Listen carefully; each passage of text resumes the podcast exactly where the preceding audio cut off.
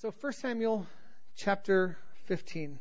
Um, we're gonna we're gonna be here um, the duration of the message. So let's start in verse one. Then Samuel said to Saul, "The Lord sent me to anoint you as king over His people, over Israel. Now therefore listen to the words of the Lord. Thus says the Lord of hosts." Just to give a little bit of background, Samuel uh, is a prophet. Samuel is the prophet who called forth Saul to be the first king of Israel. So now Saul, uh, Samuel is prophesying over Saul again. Listen to the words of the Lord. Thus says the Lord of hosts, I will punish Amalek for what he did to Israel, how he set himself up against him on the way while he was coming up from Egypt. Now go and strike Amalek and utterly destroy all that he has. Do not spare him but put to death both man and woman, child and infant, ox and sheep, camel and donkey. At this point, it's okay to acknowledge, man, that's a harsh decree. That is a harsh command. So why did God command such utter destruction? The Amalekites were a band of guerrilla terrorists. They lived by attacking other nations and carrying off their wealth and their families. So the Amalekites didn't just, they weren't just thieves. They were destroyers of future. By, by stealing wealth, by stealing their families, it, it annihilated people. It, it robbed them of the opportunity to have a future. They were the first to attack the Israelites as they entered the promised land, and they continued to raid Israelite camps at every opportunity. God knew that the Israelites could never live a peaceful life as long as the Amalekites existed. He also knew that their corrupt, idolatrous religious practice threatened Israel's relationship with him. So the only way to protect Israel's bodies, souls, was to lay waste, to utterly destroy the people of this warlike nation to utterly destroy the people and their possessions and their cattle and their idols and everything. The message, well, it wasn't just a message that God was sending. It was a form of deliverance, continued deliverance to the children of Israel. God's instructions to Saul through Samuel could not have been clearer. He wanted the Amalekites completely annihilated. And he gave three repetitive commands to prevent confusion. He said, kill Amalek, destroy everything they have, don't spare any of them, including Amalek, and put them to death, including Amalek. I mean, he's making it very clear. And in case that wasn't enough detail, God further specified what else he wanted destroyed man and woman, child and infant, ox and sheep, camel and donkey. Is there any doubt what God told Saul to do? Any doubt? Okay, Lord, but um, what about ox? No, no, no, no. I said man and woman and child and infant and ox and sheep. So no. Ox is covered. Okay. Okay. But sheep are okay then. No! No! Saul, where are you missing this? Where are, are you failing to connect on this? When God repeats something three and four times, usually it means number one, we're pretty dense, and so we need it repeated three and four times. Um, and I fit into that category. But it also means that it's a pretty important message that he's making. And he doesn't want us to miss it. God made it very clear to Saul what he wanted him to do. God makes it very clear to us what he wants us to do. In doing much of God's will, the task is usually pretty clear. It's usually pretty easy to understand. But let's not mistake that for being easy to accomplish, easy to do. the things that the Lord calls us to are rarely easy. They're, they're rarely effortless. Oh, I thought you meant. Any of your kids do that? Oh, I thought you meant I wasn't supposed to not go outside and play. Oh man, oh, I'm sorry, Dad. I totally missed it. I thought you meant I wasn't supposed to not eat candy. I'm that's that's that's on me, Dad. I thought I misunderstood it. I don't know. You guys, we can't play we can't play dumb with with God. We can't play dumb with Him. He knows our hearts. He knows our thoughts. He knows our minds. We can't feign ignorance when it comes to having heard from God. Obedience to a holy God is rarely easy. God's request was messy. It was time consuming. And it certainly was not a popular message. Certainly would not have been popular among the people. But none of these difficulties should have prevented Saul's absolute obedience to God. Absolute obedience to him. God's instructions to Saul left no room for misunderstanding. We continue in verse 4. Then Saul summoned the people and numbered them in Telaim, 200,000 foot soldiers and 10,000 men of Judah. Saul came to the city of Amalek and put an ambush in the valley. Saul said to the Kenites, Go, depart, go down from among the Amalekites, so that I do not destroy you with them. For you showed kindness to all the sons of Israel when they came up from Egypt. So the Kenites departed from among the Amalekites. Question Did God tell Saul to annihilate the Kenites? No. No, he did not. The Kenites had been kind to Israel when they came up from Egypt. Plus, if Saul killed the Kenites, then who would the Barbieites have been there to play with? So it, it's. It was there. It was there. Couldn't be avoided. You know it, and you know you would have done the same thing. Holy Spirit, please come back. That's that's uh that's all me. So Holy Spirit, come on. Well, my point is this. Paul chose wisely in, in not adding to the commands of God. Paul chose wisely in not adding to the commands of God. God gave commands. We're not to add to the Word of God, we're not to take away from it. There's two different types of sins sins of omission, sins of commission. Sins of commission are the, are the sins, the things we do that we're not supposed to do. We commit them. Sins of commission. Sins of omission, omit. The things that we're called to do that we fail to do. Both are sin. So Paul, or I'm sorry, Saul succeeded in not adding to the word of God, but let's see how he does in not taking away from it. Verse 7. So Saul defeated the Amalekites from Havilah as you go to Shur, which is east of Egypt. He captured Agag the king of the Amalekites alive and utterly destroyed all the people with the edge of the sword. Okay, so so far so good. By most people's measurements, so far, you know, this is success. Saul's victory over the Amalekites was triumphant. The battle was won. The king, the king was captured, and Israel's armies suffered no casualties.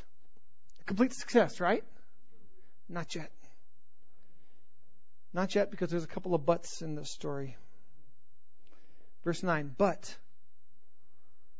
Saul and the people spared Agag and the best of the sheep, the oxen, the fatlings, the lambs, and all that was good, and were what? Not willing. And were not willing to destroy them utterly. But everything worthless and despised, that they utterly destroyed. You know, I could stop right here. I could change message completely and talk about our will versus God's will, what we're willing to do and what we're not willing to do. But this message is about obedience. Paul spared the life of Agag, the king of the Amalekites. Paul spared the lives of the best of the livestock. Paul Saul refused to destroy the things that he found valuable. Saul failed to complete the task. Saul failed to obey God. Friends, there's a word for partial obedience. Do you know what it is? There's a word for partial obedience. What's that word? Disobedience. The word for partial obedience is disobedience. Obedience is obedience. Partial, partial obedience is disobedience. We could stop right here and examine the heart of Saul and his men just by what they chose to do and what they chose not to do, by what they were willing to do and what they weren't willing to do. They imposed their will instead of obeying God's will. I, I want to deviate, little sidetrack just a little bit. What Saul did in choosing to save the Kenites, it was good, it was godly. But, friends, there is a trap that awaits us anytime we are mistaken and we think we're the Savior. Anytime we think we're the ones responsible for someone's safety, provision, security, whatever, we are not the Savior. It feels good to save somebody. Otherwise, we wouldn't have jobs. We wouldn't have people in the military. We wouldn't have firemen. We wouldn't have people in, you know, policemen nurses, doctors, teachers. It feels good, but we are not the Savior. That's my sidetrack. Saul refused to obey. Saul refused to lead others to obey. Verse 10. Then the word of the Lord came to Samuel saying, so this, this is the Lord speaking to Samuel. I regret that I have made Saul king. For he has turned back from following me and has not carried out my commands. And Samuel was distressed and cried out to the Lord all night. I regret that I have made Saul the king, for he has turned back from me and has not carried out my commands. Saul's disobedience made God regretful that he chose him as king. Wow!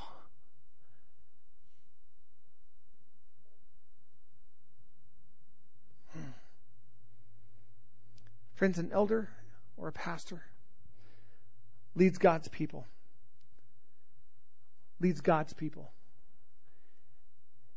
And I don't ever want God to regret having given me that position as lead pastor to lead this church because of what I failed to do or what I failed to not do, because of disobedience, because of partial obedience.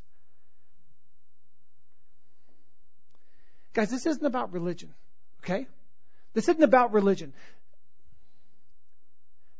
This isn't about us being so obedient that we bring about God's pleasure. No, this is about obedience to the one we love, and so all we desire is to please Him. See, religion states You've got to be obedient to earn his favor, to earn your way into his good standing. Obedience out of love says, no, I want to please. I want to do what's right. I trust him. If he says go, I'm going. If he says do, I'm doing. Verse 12. Samuel rose early in the morning to meet Saul. And it was told Samuel, saying, Saul came to Carmel, and behold, he set up a monument for himself. Hmm. He set up a monument for who? So God just carried him triumphantly through this battle. Not a, not a troop was lost. Complete victory by most counts, save for the disobedience, huh? And he sets up a monument for himself. Then turned and proceeded on down to Gilgal. Samuel came to Saul, and Saul, Saul said to him, Blessed are you of the Lord. I have carried out the command of the Lord. Holy cow. Are you kidding me? I love Sammy's response though. Absolutely love it. But Samuel said, What then is this bleating of the sheep in my ears and the lowing of the oxen which I hear? Love it. And this shows that sarcasm has its place. There are times that it's perfectly valid to be sarcastic. You know, not often, but every now and then, sarcasm fits. And man, are you kidding me? Hey, Samuel, I did it. Boom! Yay for me, monument on the hill. I'm the man. King Saul, I did it. what are the stinking sheep doing? Because they're supposed to be dead. The ox supposed to be dead. Verse 15, Saul said, So this is in response to Samuel saying, What then is this bleating of the sheep in my ears and the lowing of the oxen which I hear? Verse 15, Saul said, They have brought them from the Amalekites. Who brought them from the Amalekites? They. For the people spared the best of the sheep and oxen to do what? To sacrifice to the Lord. Who's God? Who's God? To the Lord your God. But the rest, but the rest, we have utterly destroyed. The crappy stuff. The stuff we didn't want. The, the yards, the community yard sale stuff. That we destroyed.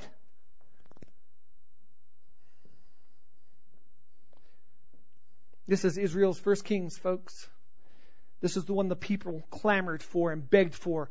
We want a king. And God wasn't enough. Unbelievable. They have brought them. Way to be a leader, Saul. Way to just throw your team under the bus. They brought them.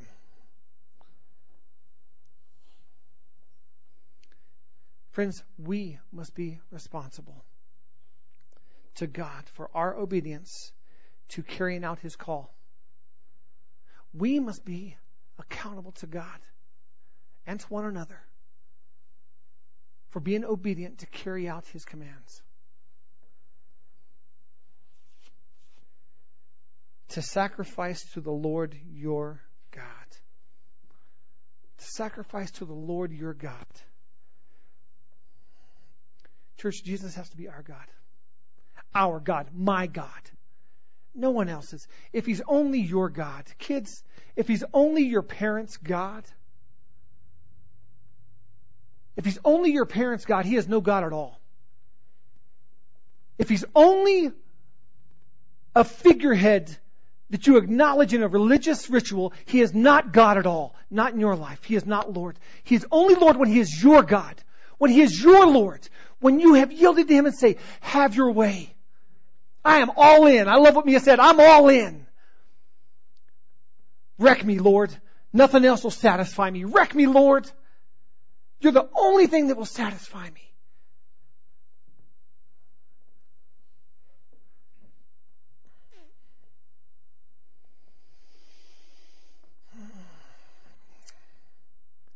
I'm debating. I have like three stopping points. It's a long message.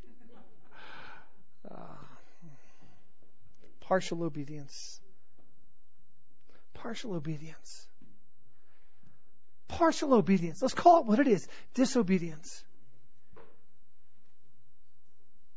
We can't serve Him halfway. You guys, this isn't legalism I'm talking about. This is relationship. All in. The very word Lord. It communicates that He's the boss, that He gets His way. In your life, He gets His way. And you know what? For the moments He doesn't get His way, you know what we have? Man, we got the brilliant gift of repentance. Lord, I, I repent. I, I, know what you say, and uh, Lord, I, I repent, Lord. I agree with you. um, I trust you. So I want to do, want to do what you say. So Lord, I just repent of that. It's brilliant. What a brilliant gift. Friends, there is blessing in being obedient to the Lord.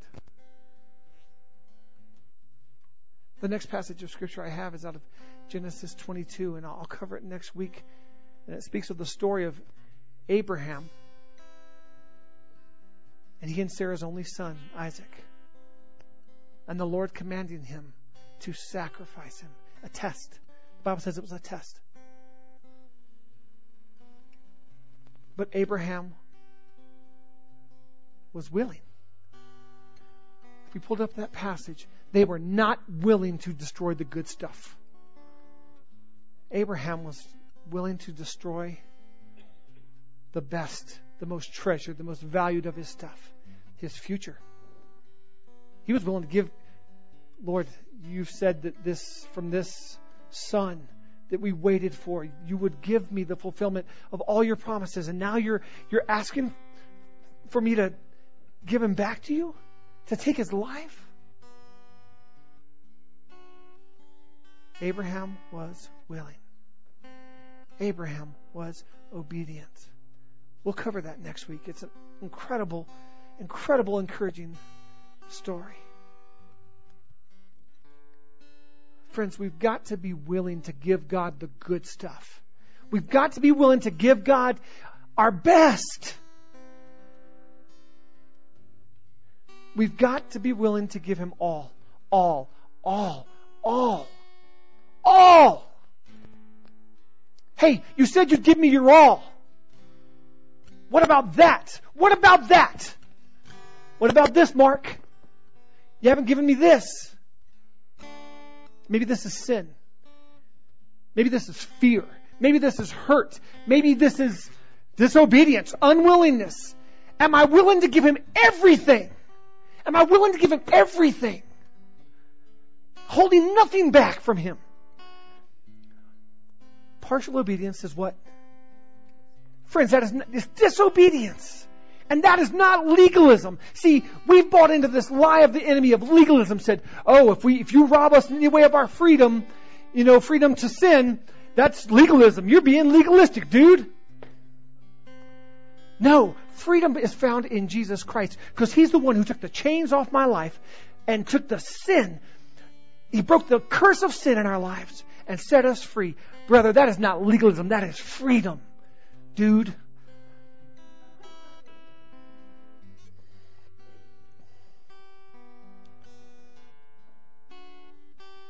We obey God because we what? Because we love Him. Because we trust Him. Let's not confuse obedience for legalism. A legalistic Christian is one who puts check marks in the boxes of Christian obedience to gain a sense of completion or a sense of accomplishment. An obedient Christian may look similar from the outside but on the inside, an obedient Christian's motivation is gratefulness. It is thankfulness. It is love. Because of our liberty in Christ, we have wonderful freedom. But that freedom does not permit us to cut corners in our relationship with God, friends. It doesn't. Th- that freedom does not give us the liberty to hold back sin in our life and say, I'm, I'm reserving this for me.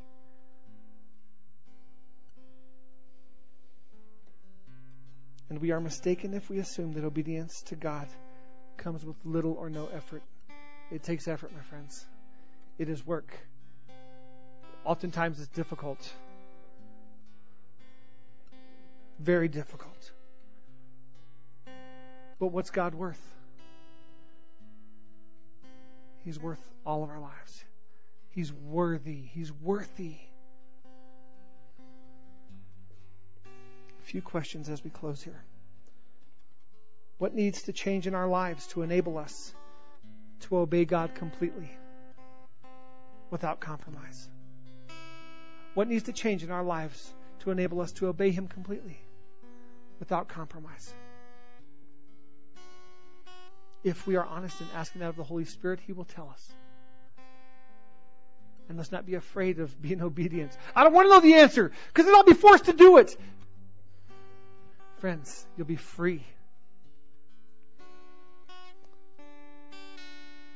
Two, does the possibility of persecution prevent us from being a fully devoted follower of Jesus Christ? The possibility of persecution. You guys, obedience is not a fun message. As a matter of fact, there's not many there's not many pastors willing to get up and preach it because it's not fun. It's, you're not going to feel good. It's not going to increase the tithes and offerings. It's not going to increase membership.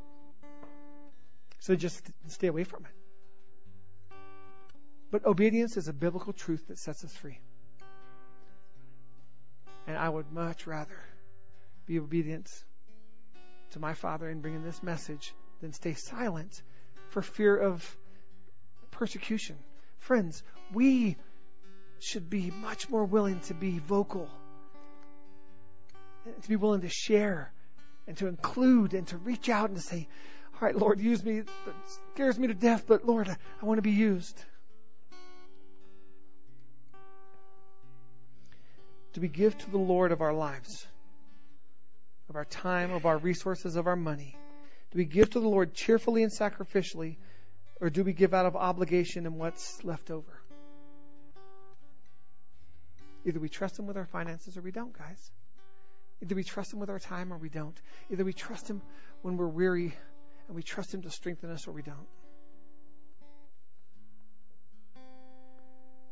Do we tell others about our faith in Jesus Christ? Or do we merely behave ethically? Lord, I know you told me to go into all the world and to make disciples of all nations. Lord, I know you told me to be a light in a dark place. Lord, I know you told me to go, and I know you sent me. But isn't it enough that I just am morally upright? You know what that's called? Partial obedience, which is called disobedience. It's not enough. It's not enough to be morally upright. It is not enough to be morally ethical when we have been called and commissioned and sent forth to do and to be and to go. It is disobedience. Oh, you had to go there. All man. When, yes. Yes. By putting our comfort level and our, our whatever ahead of God when He's called us to go, it is disobedience, friends. Now, here's the beauty. And this is why, man, I'm so thankful for last weekend. So thankful for that time with, uh, with Steve and Terry. Wasn't that awesome? See, I don't got to be you and you don't got to be me. You just got to be you and you just got to go. You don't got to do it like me. I don't got to do it like you. I don't got to do it like anyone else. I don't have to do it like any other pastor in town. I just got to be me and I got lots of flaws and my flesh is bigger than I wish it was. And I'm not, I'm not talking about this. I'm talking about, you know, the flesh having its way. Man, some of you guys are just mean. I just got to be me. I just got to go and I just got to yield to God and I got to trust Him.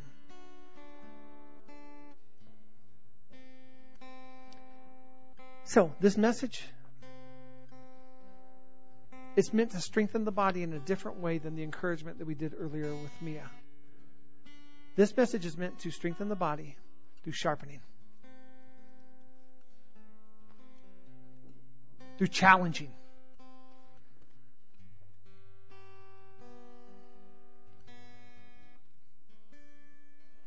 Doesn't feel good, but it brings about a smooth, polished, sharp result.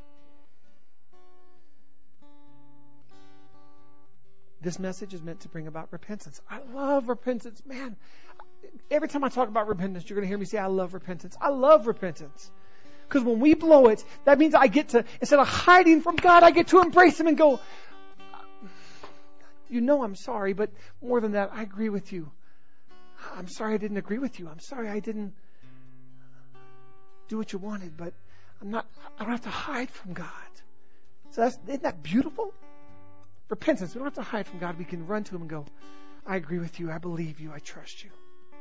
I just didn't do it. But that's not my heart, Lord. You know my heart. I believe you. I trust you. I'm going to do it. Strengthen me to do it, Lord. That's what this message is for.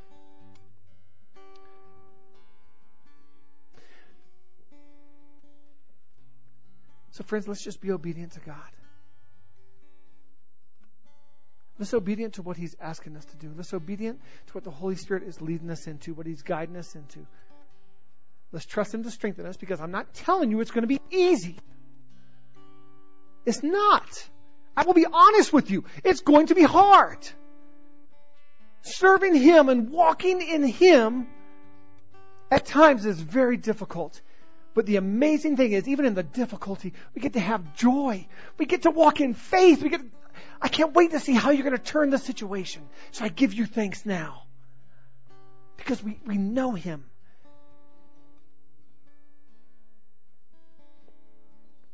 Let's be, let's be obedient. Amen. Amen. Let's pray. Lord, we thank you for your word that brings life. And we thank you for your Holy Spirit that guides us into the truth of that word and points us to Jesus Christ and reminds us of how good he is.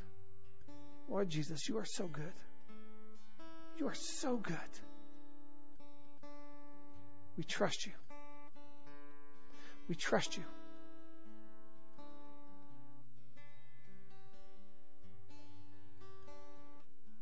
Friends, just tell them that right now. I trust you. I trust you in my life. I trust you in my marriage. Lord, I trust you with my family. Lord, I trust you for my baby. Lord, I trust you in my finances. Lord, I trust you in the face of sickness. Lord, I trust you in this difficult situation. Lord, I trust you in the challenge. Lord, I trust you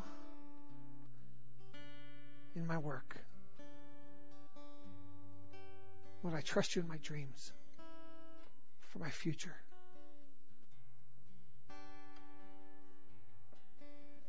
Lord, we trust you. And because we trust you, Lord, because we love you, it makes it easy to obey you. Because we know you'll strengthen us for the task you've called us to do. You'll strengthen our marriages, our families, our homes, our bodies, our minds.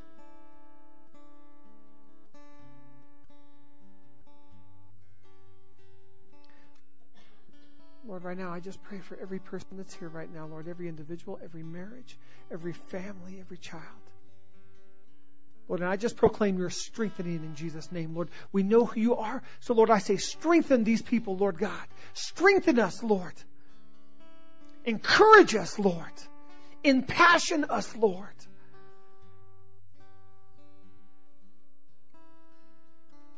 Lord, I ask you to pour out every aspect of your nature upon us for you are good. There is no bad in you.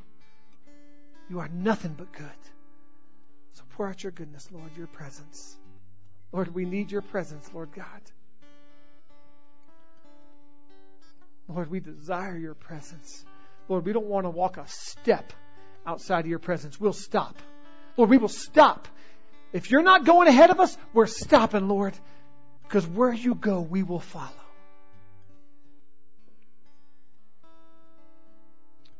In Jesus' name. Amen. If we could keep our eyes closed for just one moment. But guys, please stay locked into me. If your mind has drifted, get it back and please stay locked in to what I'm saying. If you're here to, tonight and you've never placed your trust in Jesus Christ for your life, you've never asked Him to be Lord and Savior of your life, but you believe, you believe in Him, you know He's real. You just know in your heart of hearts that He is real and that He loves you and that He is good and that He's got a plan for you. And you want to give your life to Him. As crazy as it sounds, you want to give your life to Him because you trust that His plans for you are better than any plan you could come up with yourself. And you want to walk with Him. If that's you, and you believe in your heart that Jesus is Lord, that He is alive, that He is real, and you want to say yes to His plan today, I just want you to raise your hands to lock eyes with me if you've never made that decision, but you want to today. Just lock eyes with me. Is there anybody?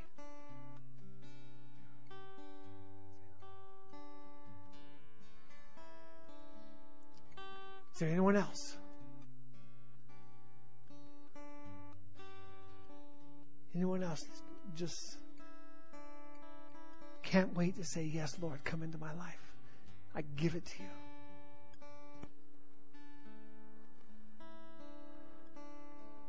Lord, you are so good, and I thank you, Lord, for your faithfulness, Lord. We look to you, Lord. You're our problem solver. You're our solution.